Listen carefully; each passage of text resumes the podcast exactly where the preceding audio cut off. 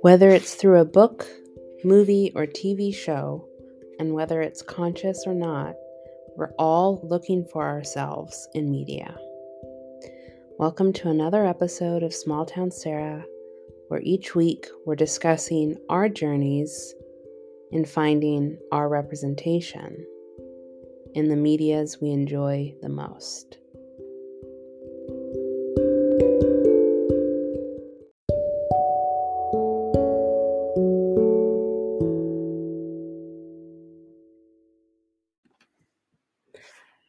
Everybody, and welcome to episode seven of Small Town Sarah. Today, I have a very special guest for, with with me today, and uh, I'm very excited about him being here. I'm going to let him introduce himself. Why don't you go ahead? Thanks for having me on. My name is David Franco, and I'm Sarah's father. That's right, guys. It's my dad. He agreed to come on and uh, talk with me today. I hope uh, I hope he takes it easy on me, but uh, we'll see what happens. Uh, I think it's going to be a fun one. All right, Dad. Well, let's start with um, when and where you were born. Okay, I was born in downtown Los Angeles in 1950, uh, right in the middle of the, the emerging California nature. You know, it was just, um, we lived in, um, I think we lived in, we lived in East LA or maybe even Compton at the time. Mm-hmm. This is when we were up till about three or four years of age, something like that. And um, what about your parents? So I'm adopted. Mm-hmm. So, but my parents were both uh, Mexican Americans, and they grew. My mother grew up in Santa Monica, California. My father in Los Angeles. His family had been in the California area for over 250 years. Wow. Before it was even California, it was just part of Mexico. And then, and when they were born, the whole concept of the border was just very, very vague. It was not a um, uh, as strict as it is now. Yeah. And so there was a lot of mobility between uh, the uh, uh, Mexico and the United States. My mother was actually born in 1919 in Mexico. Wow. And at the age of eight months, she came to live with her brothers in um, Phoenix.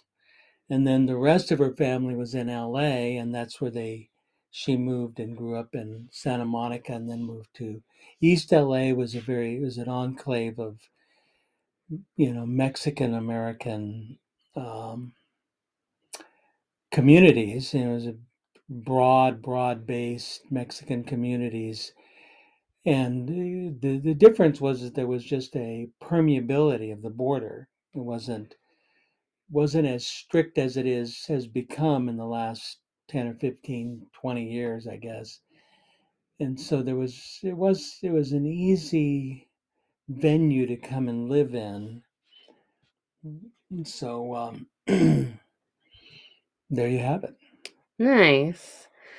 Um, so growing up, what was that like? What was your neighborhood like? Were you did you have a lot of other Mexican kids around? Was it mixed? Was it white? What was that like for you? well as i was growing up we lived in a very rural area like for instance we grew up on a it was an acre of land Wow. and our neighbors had an acre and on both sides Mhm. behind our property was a, uh, a a very very small handcrafted you'd say these days dairy farm and we knew the farmer very well uh, early in the morning sometimes my sister and i would get up and walk over to him and he'd uh, he'd be milking hand milking the cows wow. and he'd sometimes shoot the milk into our mouth and so there was no like pasteurization none of that stuff it was just real stuff happening yeah.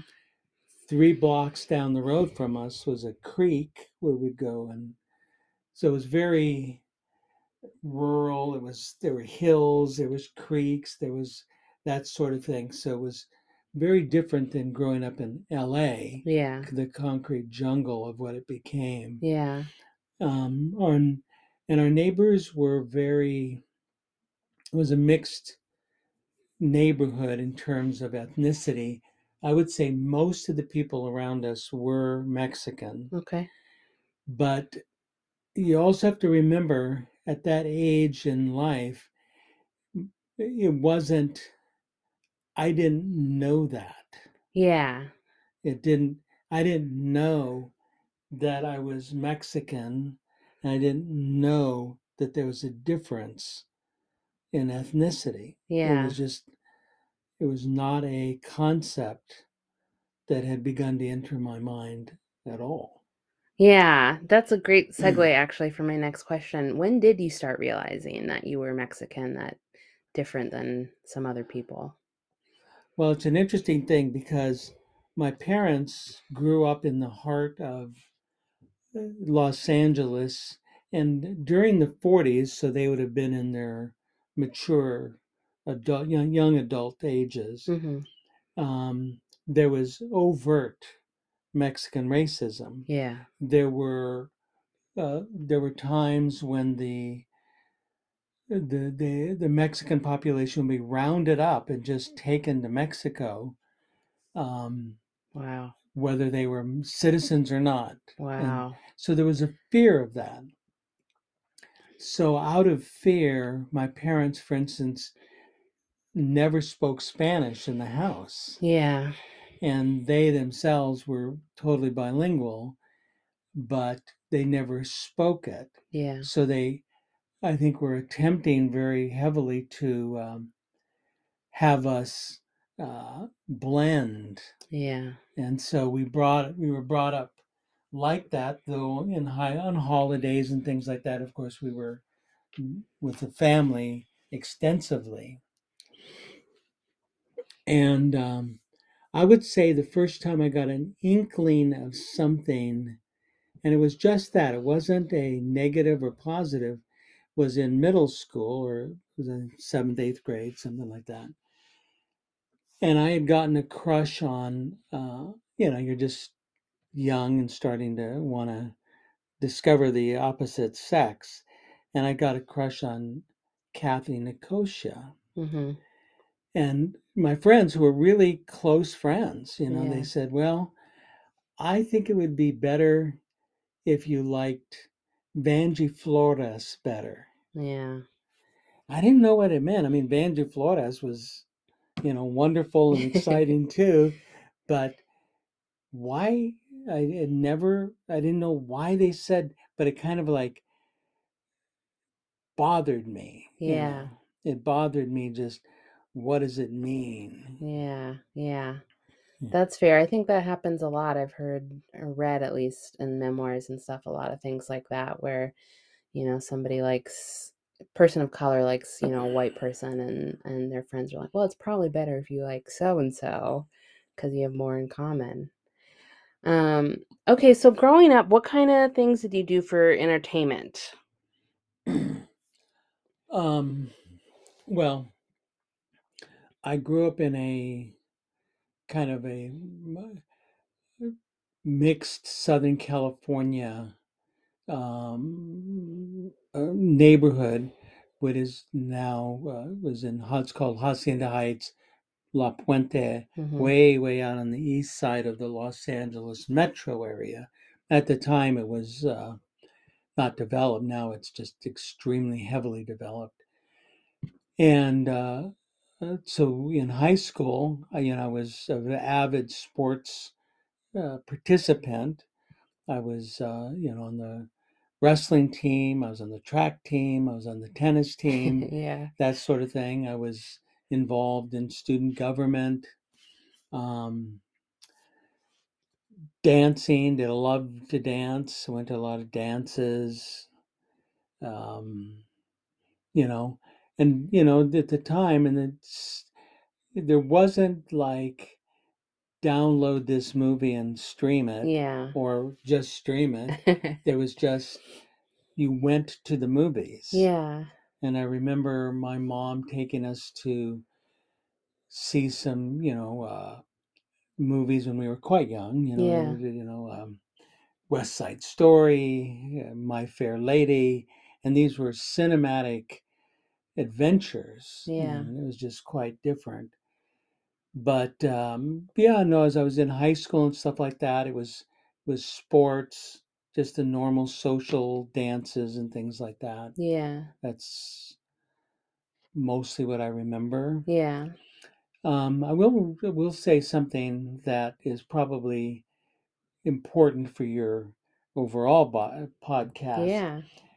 When we were in middle school, um, my parents purchased a copy of the Encyclopedia Britannica and a copy of the Great Books of the Western World, Mm-hmm. which was a 50, I think it's a 56 volume compendium of what is called the, um, you know, the, the Western, um, the greatest hits of Western thinking, you know, Yeah. Plato, Aristotle, Shakespeare, Melville, Freud, you know, and the, the Yeah. hard sciences and, and to the extent they could, you know, and that uh, that set of books was around. And then we also had um, a set of art books. My mother was a, uh professional artist, and so we had a lot of art books around too Mm-hmm. and they were quite um, so that we were introduced to high culture Yeah. quite a bit in music art literature and in uh, philosophy Yeah. and so that was a big part of it and that of course led me to be much much more of a reader i think than the average person Yeah. Um, that's perfect. That's what I was going to ask about. What about reading and, and stuff like that? When did you uh, find yourself in that groove? Um, I remember when I discovered the um, visionary effect that reading had Mm. on the mind. Yeah. And I was literally reading, this was a set of uh, great literature,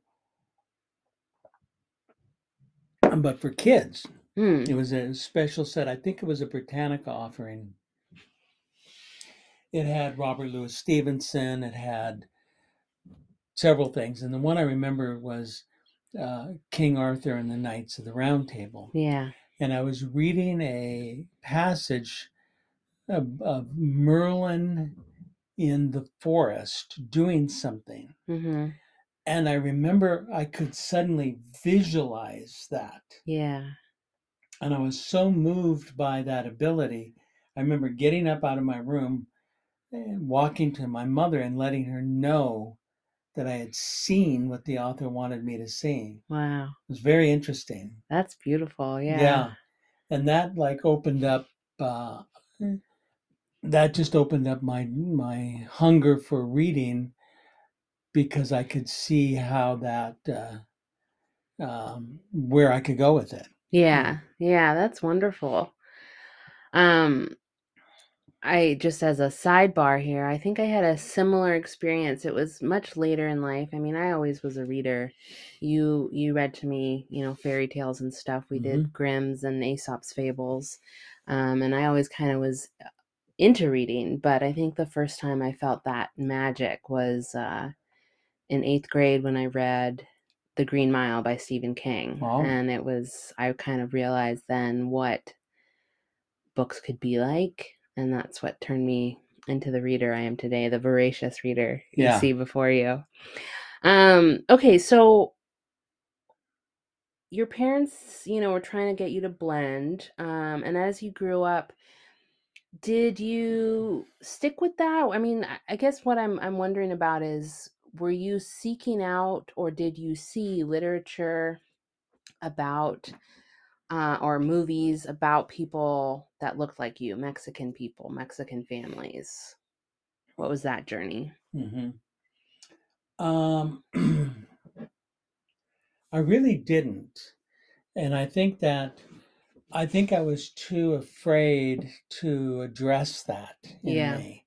You know, it was um, uh, there was a play that I saw live, and it later became. I don't think it was a movie, but it was it was a recorded play later. But I saw it live. The Zoot Suit, Okay. and this was a story about the Mexican community in the 40s, I believe it was, and the Zoot Suiters. Yeah. These were the Mexican men who'd wear these elaborate, beautiful suits, you know, yeah. that they'd walk around in. And they were kings of their areas, you know, and it was the beauty of walking around dressed so elegantly. Yeah. And this was, I was in my, probably in my early or mid 20s.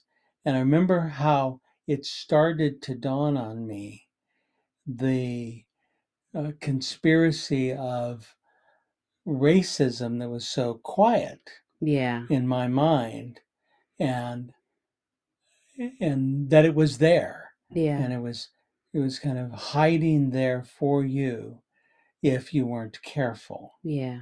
so careful became a big watchword for me as i was as i aged Yeah.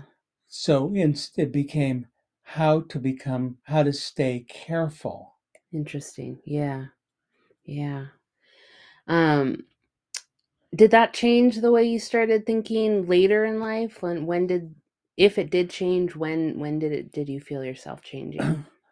well the whole concept of racism is a uh, curious you know concept in in society Yeah. racism so for years i would feel the potential of being hurt by it Yeah.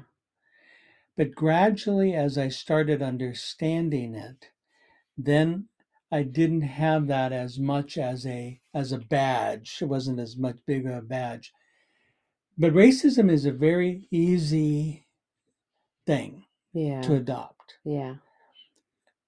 and it permeates many many many parts of our society Yeah.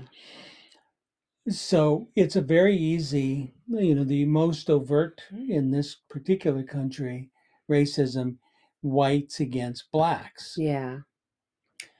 and think about it it's a really easy way for your ego to dominate Yeah. at least i'm not black Yeah. i might be a total jerk and an a-hole and all this stuff but at least i'm not black Yeah. So that gets sold. It's because it's a lazy way of feeding your ego. Yeah. At least I'm not Catholic. At least I'm not a Jew. Yeah. At least I'm not blank, Yeah. you know, Vietnamese or whatever the hell it. At least I'm not a woman. Yeah. At least I'm not a man. Yeah. So all of those racism is just an extension of what I call lazy interaction with society. Yeah. And I challenge everybody because I guarantee you, you have racism, Yeah. whether it's a racism of ethnicity or as a racism of its class Yeah. or race. And then the great God of this country, of course, is greed, is Yeah. money. If you have money, you are better than others. Yeah. That is so ingrained in this society, Absolutely. you know? And so, you know, you have the the guy with a super fancy car, great clothes, is going to attract the women. hmm Well, what are those women Yeah. like that are attracted to that, Yeah. right? Yeah. They're buying into the glitz. Why? Because it's an easy measurement. Yeah. And that's what I want to just say about racism in general and how it helped my understanding helped me overcome a lot of Yeah. the pain that I have is that it's laziness, hmm whether it's money or no money, poor, rich, white, black, whatever. That's lazy thinking. Yeah. And all of it is the, the laziness of comparing yourself to others. Because the real difficulty is how do you stand on your own two feet? Yeah. And that's that's where the hardest thing is. That's Yeah. the hardest. And you might be better than the guy next to you, but so what? You know. yeah. So that's just a super broad, super simple reflection on racism and how it's matured in me in a sense, the concept of it. Yeah.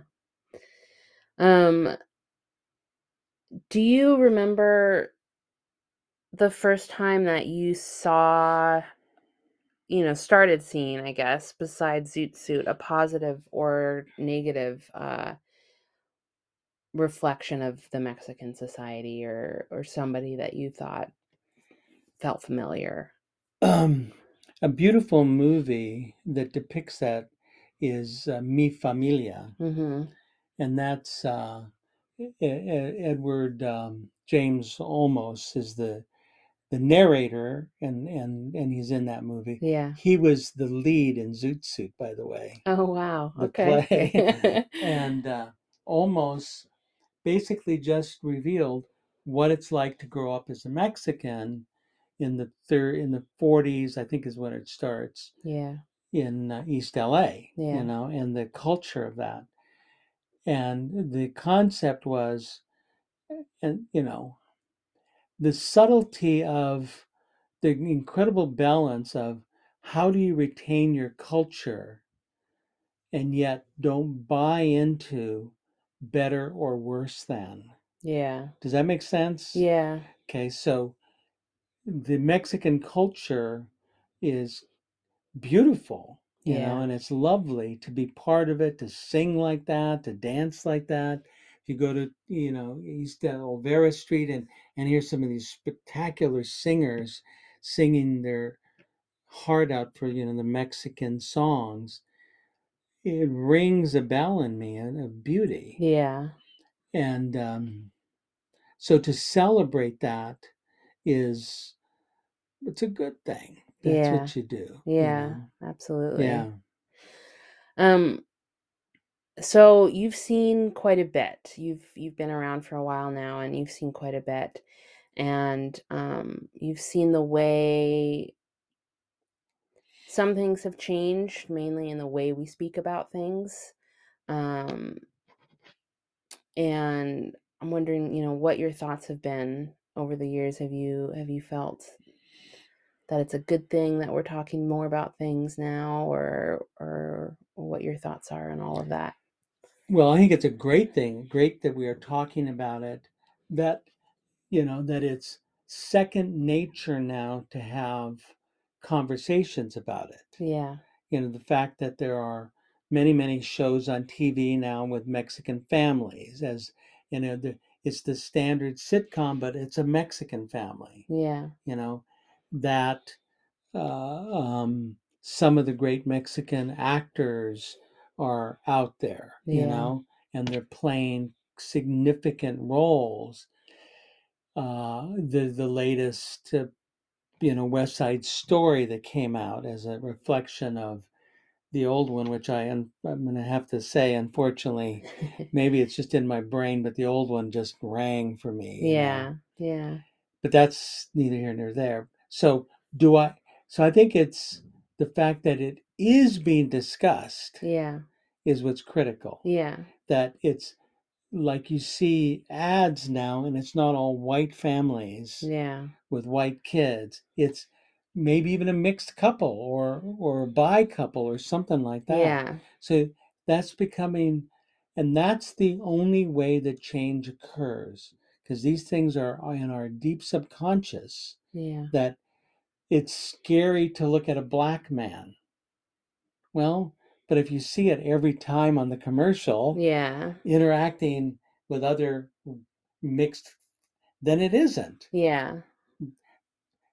It's extremely subtle Yeah. and it's so deep in our psyche. Yeah. and there there are innumerable laws that assist in that are that make racism and all of the other isms you know Yeah. against religion illegal they are illegal Yeah. right Yeah. well and there's a lot of barriers to that to you know institutional racism does it still exist of course it does Yeah. it's not the point Yeah. the point is that it's changing Yeah. how long does change take a lifetime Yeah.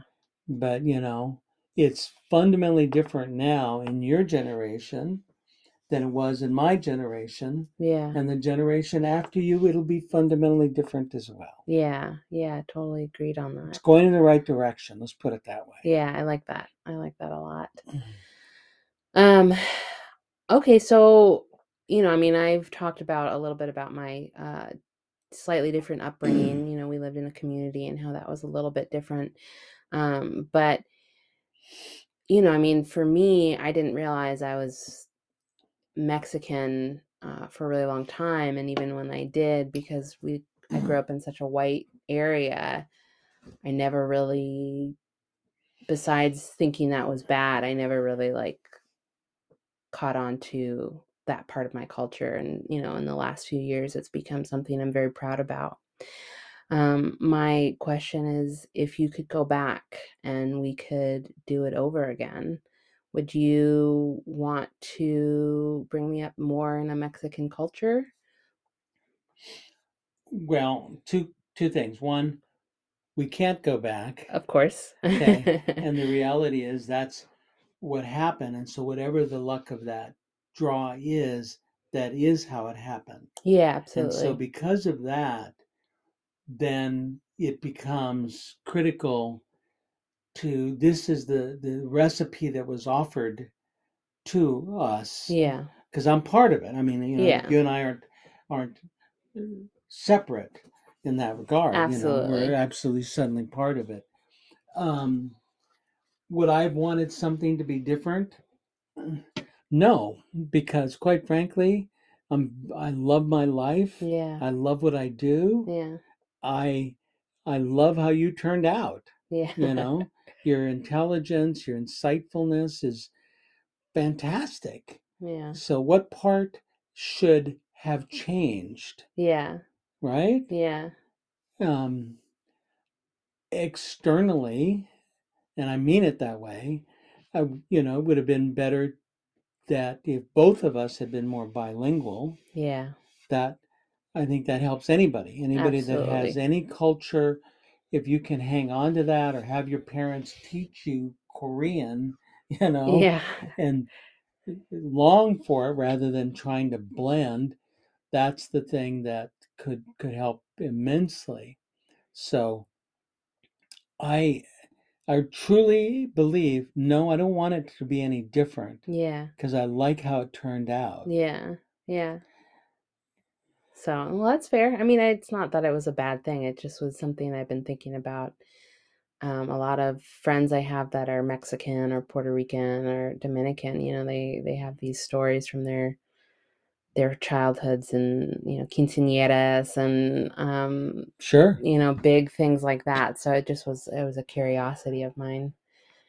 Um, well, something we we have very much in common is reading, and even now you're a big reader. Um, what are you reading these days? well i have a focus in my reading um, i would say at the moment i'm very very much in um, working in the area of nonfiction Okay, okay yeah. that's very strong uh, my fiction um, offering has been fairly consistent, and I keep going back and revisiting it, and I'm I'm I'm right. And you know, it's um, probably starts with Moby Dick and Herman Melville, Yeah, and I think that that is a s- remarkable offering. yeah, You know that that has come out, and I've done a lot of work on it, and I plan on doing more. hmm Um, probably next on the list would be J.D. Salinger, you know, who wrote a lot of short stories, you know, that are that for you know everybody says you know Catcher in the Rye, of course, but his short stories were were profound. Um, Chaim Potok is another one. yeah, You know, I really love his depiction of the uh, the Jewish community. And what I like about it is how the it holds the culture together. Yeah. So that's very important to me. Um, John Steinbeck, um, William Blake, yeah. you know, some of the some of those um, Dante's, eh, you know, Divine Comedy Yeah. is the these are great these are writings of great depth. Now, here's an interesting thing. I don't Okay, we were briefly interrupted, but uh um you can go ahead. You were saying the interesting thing. interesting thing about I don't read fiction to be entertained. Yeah. That's a big big thing I want to express. You know, like you don't really read Philip K. Dick to be entertained. Mm-hmm. It might be entertaining, but there's depth there. Yeah. These are individuals. Um, Mortimer J. Adler, who is the main editor of the great books, he wrote a book called How to Read a Book. yeah. And one of the curious things he says in it, he says, "S- read the book as if you're in the, the chair of the writer. Interesting. The writer is trying to depict something to you. And in some of these books, they're trying to, pos- they're using the, the fiction tool to present profound philosophic concepts Mm. and which is easier to depict than philosophically because it's too dry. Yeah. So you put somebody in a complex, interesting situation, you know, like Salinger's short stories. You know, they so you read them, but then you come back to them and there's more there. Yeah. There's more there. And that's that's a book it keeps giving. And that's why fiction is so wonderful. Yeah. So that's what I look for in a book of fiction, and that's how I approach a book of fiction. Yeah. Um, I like that. I like that idea a lot. I I do read quite a bit to be um, I guess not entertained. I, I read it as an escape more so than entertainment, although you're right, it is entertaining hmm uh, to do that. So I, I like that that concept. Um all right, well I I don't think I have any more other questions at the moment. Um, do you have anything else you'd like to say to my to my listeners about anything? Remember that you're being in, you're included for any reason, for many many reasons. But one of the reason is because you're a reader. Yeah. When you read, you have a unique and intimate relationship with the author. At that moment, there's nothing different that, that's so that's unique to you and the author at that moment. Yeah. No one else on the planet is having that unique experience. So remember that when you go to read a book, Yeah. that you are entering into a relationship with the author, living or dead. Yeah. Yeah. And that relationship is what is the spark that's so fundamentally wonderful about reading. That's beautiful. Thank you for that. That's great. Absolutely. Well, th- Dad, I really appreciate you coming on and talking to me about all this stuff. You're welcome. Thanks for having me and thanks for the effort to do this. Yeah, it's been fun. Good. All right, friends. Well, thank you so much for listening. Um, I hope that if you've made it this far, you guys continue to follow, subscribe, share, talk about, do all the things you got to do for the podcast. I'm having a lot of fun doing this, and I hope to continue doing so. And remember, as I always say, just keep reading.